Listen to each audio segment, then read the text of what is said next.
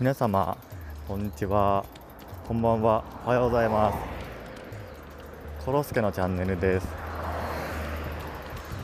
と今日今日思ったことを話します。と今日はあの皆さんあの桜とか紅葉、まあ、あ僕も好きなんでこうたまに行くんですけど紅葉とか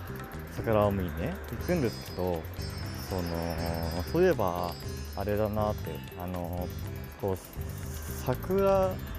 桜とか紅葉とかお花とかその咲いてるものはなんかまあこうまあよくテレビとかで雑誌とかで特集されるんですけどこうお花が全部散っちゃった時のあの植物というか木っていうかそういうのって全然あのー、全然特集されないなっていうのが今日なんかそれを不思議に思いました。ね別にその紅葉まあ、紅葉は綺麗だし桜も綺麗なんだけどこうそのね葉が全部散っちゃった後の木もまあ、好きな人から見れば好きなのかなと思います。まあ、まあ、僕も結構なんか葉が落ちちゃった木が結構好きでっていうのもなんかうんなんつうかこうまあまあ、あくまでこれは僕の考えなんですけど結構なんかこう線というか一本一本が綺麗に描かれてて描かれてるか一本一本が綺麗ででそれをこう青空の青空とセットで見るとなんか一つの絵画みたいに見えるのかなと思います。まあ、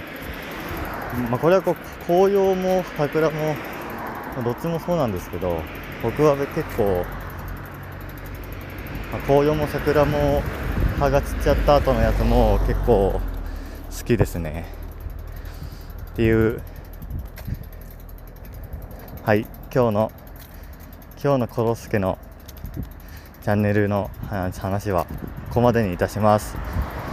こまで聞いてくれた皆さんありがとうございます、えー、これからもよろしくお願いします。ではまたお会いしましょう。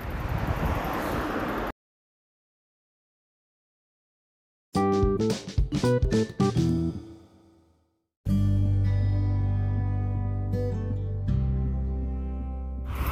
はい、えー、皆さんこんにちは。とゴロスケのチャンネルです。はい今今週もいや今日も今日も始めていきましょう。はい。えーとですね今日は今日はあの僕はあのなんかこうまあよく散歩散歩行くんですけど散歩でこう人とすれ違う時に必ずあの必ずでもないけどあのおはようございますとか、こんにちはってあい挨拶するんですけど、で、そしたらこう、まあ、帰ってくる時もあれば、帰ってこない時もあるんですけど、で、そこでふと思ったのが、こ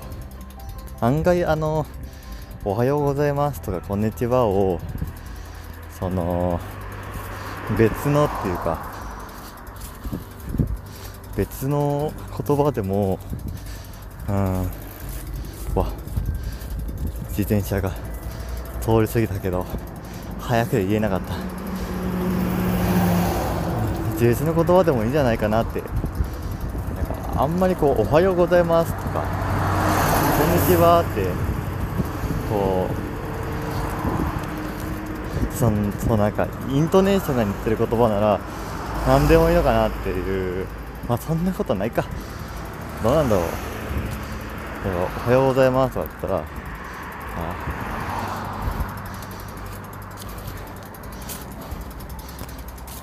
おおはようおはようみたいな。